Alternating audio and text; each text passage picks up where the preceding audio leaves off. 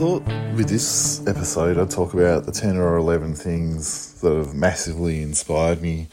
I was thinking of um, doing 10 poems, but r- really I'd, it's places, music, TV series, art in different forms that have that have massively inspired me and I, I I wasn't I don't even consider myself a poet without meaning to sound fake modest, but I just loved ideas and poetry just seemed to work.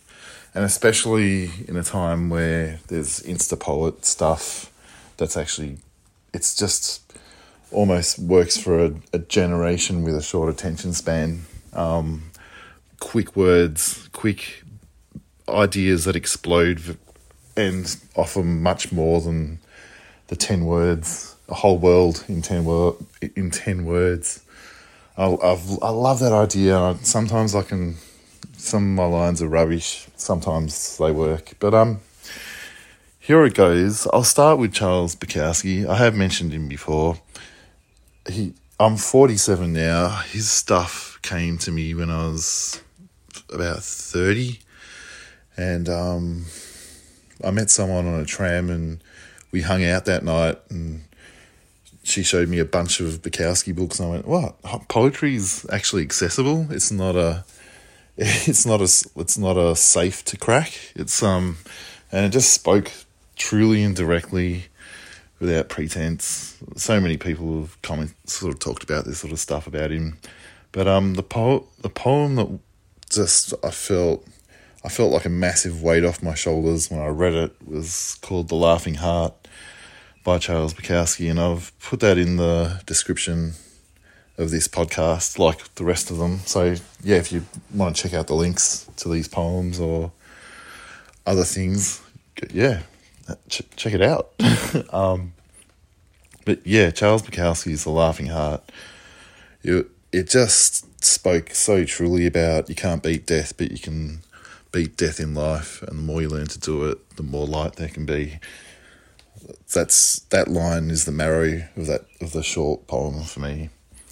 Um, yeah, he made he just made life all of a sudden feel like I hate the word, I hate the expression. It's okay to not be okay, but he kind of exploded that expression and refreshed the shit out of it, so it actually had power behind it, not a limp cliche of okay to it's okay to not be okay. The second person is Michael Leunig, who I've also mentioned before. He's Australian. Mum sort of was obsessed by him in the 80s and always had his cartoons on our fridge, like half of Melbourne, Victoria, and Australia too. Um, he's he's he's got a poet sensibility in his cartoons. They're not always satirical or witty, even though a lot of them are but his stuff is it feels like an anecdote anecdote what's the word i'm looking for? The other the other one that sounds it sounds like that but it's means a medicine. You, you're probably all screaming at me or whoever's listening. It's it's this other word. Um but they feel his stuff feels also like medicine. Um and one of the poems that i was i just loved um as a kid and I still love it today. There's so many other, so many other cartoons slash poems that he's done, and you go, oh my god, yeah, you just you know how to see through the bullshit of this world. But that was it's called "Come Sit Down Beside Me." I said to myself, and I held my own hand as a small sign of trust, and together I sat on the fence. Let's go something like that. But that's also a link in the description of this podcast. I don't know if you want to check it out, but he's he's a massive influence, and um, the next person would be Adam Elliot, Harvey Krumpet. That's his short film. It's a 20 minute film that won an Academy Award back in the early 2000s. And you can, you can see the sort of, sort of the lineage, lineage is that what you say? The, that's how, I think that's how you pronounce it, between um, Michael Leunig and Adam Elliot. But Adam Elliot's his own, his, his very own world. And it's, it's, it's, it's beautiful. It's it's kind of charming and also it's very innocent. but it's such innocence, but deals with incredible, incredible light and darkness. Um, it's worth it's worth a check out. It's about like twenty minutes long, and he's got a new film coming out. If you yeah follow him on Instagram, he's posting behind the scenes stuff of the moment um, as he makes his new feature, which I'm really excited about. But speaking of light and dark and dealing with those issues, the next person for me would be Cormac McCarthy, and he said something like, "I'm not interested in reading anything unless it's about life or death."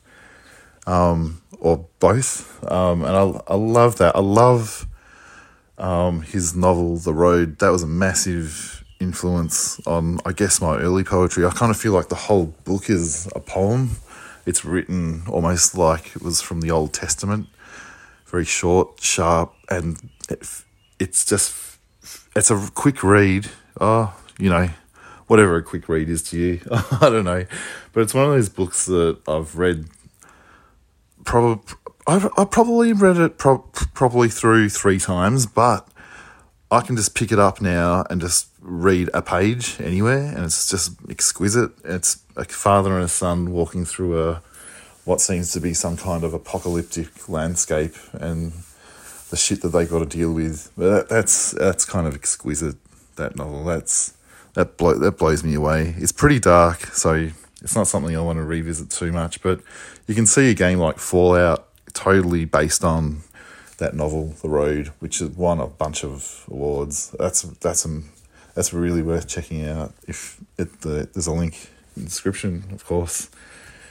Um, so we're moving. So the next one would be Mary Oliver. She died not long ago. Um, her po- her poem, The Journey, which is kind of unlike a lot of her other poems because it's it's kind of a it's basically a, a poem that sort of encourages bravery and and yeah courage to live your own life and not listen to other people's voices. And it's it, yeah it's it's beautiful. Like um a lot of her other poems are quite naturey. Um I, I kind of said naturey like, like I was bagging it but that her, a lot of her stuff's beautiful and nat- and full of natural um, imagery but the journey seems like it's a one from sideways one one that did, didn't seem like um, part of her just just part of the stuff that she she really wrote. Uh, it's yeah, it's really worth checking out. It's kind of it's a beautiful poem and it's inspired me. It's basically a poem that says live your own life. I just said that. um, Alan Watts is a massive influence. Um, he's like a 60s philosopher. He's everywhere. You probably already heard of him. He's on YouTube. It's beautiful that we've got the ability to. It's beautiful that he's been recorded and we can still hear his lectures because part of his part of his charm is actually not reading him off a page but actually listening to him talk. His the way he delivers has such beautiful charisma and just he's a jokes he's a prankster jokester. He's just laughing at the world with his cigarette cough. It's so so good. His energy is incredible. He's it's kind of he's he's kind of the dad that you always wanted. Um, he's he's sort of he comes from an eastern philosophy um, and sort of made it f- semi famous in western in the western world in the late 60s early 70s and someone like John Lennon was massively inspired by Alan Watts. Um, apparently, John Lennon would record in the set when he was recording his solo stuff in the seventies. He'd he'd um, bury his music um, in the middle of Alan Watts lectures and then send them in the post. So if anyone caught them, it just seemed like it was an Alan Watts lecture. Um, I thought that was pretty funny because I actually Googled Alan Watts, John Lennon, thinking that John Lennon must be inspired by Alan Watts, some of the shit that he, um, some of the lyrics that he writes. And it's, yeah, it was true. He loved him. But, um, yeah, there's a great collaboration with Alan Watts and the South Park creators in the link. Um, yeah, that's worth a check out. It's, it's a, a little thing on how society slowly sort of te- teaches you into a jail, like a psychological jail, and by the time you're 45, all these things were promised to you, and then it was all a hoax in his, in his words. That's worth checking out. He's been a massive influence. Um, then David Lynch, he might be my favourite ever artist slash poet slash filmmaker slash whatever he is. He, he's kind of a person who he talks about um he just he says if he talks about ideas in a pure form and he says it might be a music idea it might be a, a film idea it might be a, a sculpture idea. But it ha- ha- just happens to be that a lot of his ideas were film ideas and twin peaks kind of at the time i caught it 10 years after it was done because i was a bit too young for twin peaks when it was on tv i was like 14 or something. But i watched it um, late 90s on vhs hide it out from Blockbuster or whatever. it was, and it just gave me goosebumps. Some of the shit, the, some of the concepts that he, he sort of explored in Twin Peaks, and even the new Twin Peaks is equally as beautiful. Like I, yeah, he's he's incredible. That dude. Um, yeah, if you haven't seen Twin Peaks, it's yeah, it's it's pretty it's pretty crazy and wild. Like dealing with just other other worlds and how he imagined. I don't know. I'm not even going. Not even going to try. Just yeah. Anyway, um, so I've got two more authors left, and they're both local. Um, Andy Jackson, um, his book The Thin Bridge. He's yeah, he's an amazing writer. He's one of those poets. He's a poet. Um, that his stuff's accessible, but he also wins a lot of um, kind of oh, he wins a lot of awards, and a lot of a lot of poets that win awards I often find inaccessible, a bit too self indulgent, and just flatulence on a page. but he's his stuff is yeah, it's he he manages to sort of skirt those two worlds of accessibility and I don't want to say pretension, but um, yeah, his stuff's beautiful. Like, and in the same way, the second author, Mark Tredinnick, um, his stuff. Uh, every time I read his stuff, I feel like the pla- my brain gets smarter. Just reading, all his words are exquisitely placed. Mine are the complete opposite. I just shovel them onto a onto a pile and see what happens. I don't draft enough, but I kind of love how I love the energy of a, a poem that's um, a bit muddled sometimes, but they don't all. Yeah, mo- most of them don't work, but when they when it does work, it's really good. But anyway, I'm talking about Mark Tredinnick. His stuff is yeah, it's freaking excellent and beautiful, and the Fire Diaries is probably my.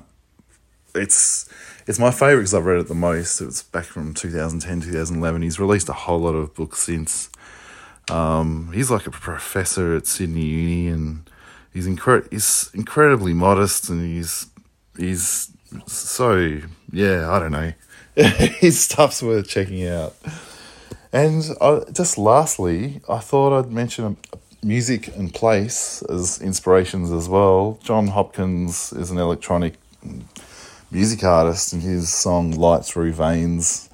I always see colours when I listen to that tune. I'll put that in the bio link in the not bio link, the link in the description as well. But I wrote so much stuff listening to his his music and his energy. I'll it's yeah, I, I love it. I never would have picked myself as an electronic music fan, but I do love it.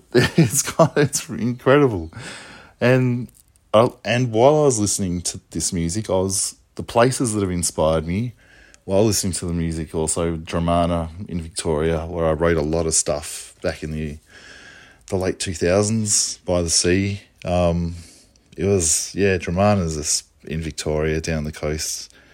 I yeah, I miss the sea, the sea, and that little town which gets plagued by a plague of humans like flies everywhere this time of year. And the other place is the train tracks at night um, near Ripponlea Station in Melbourne that I wrote I wrote my first few books there at night on my little laptop while foxes would crawl into the bushes and try and steal my backpack sitting beside me until I started bringing them food. There's lots of burrows along those train tracks, and I love watching the trains go by at night. It was, yeah, it was, it was such a beautiful experience. But I almost feel like I can't go back to the train tracks now. It was a moment in time that was beautiful, and I've tried to recreate that beauty by going back there.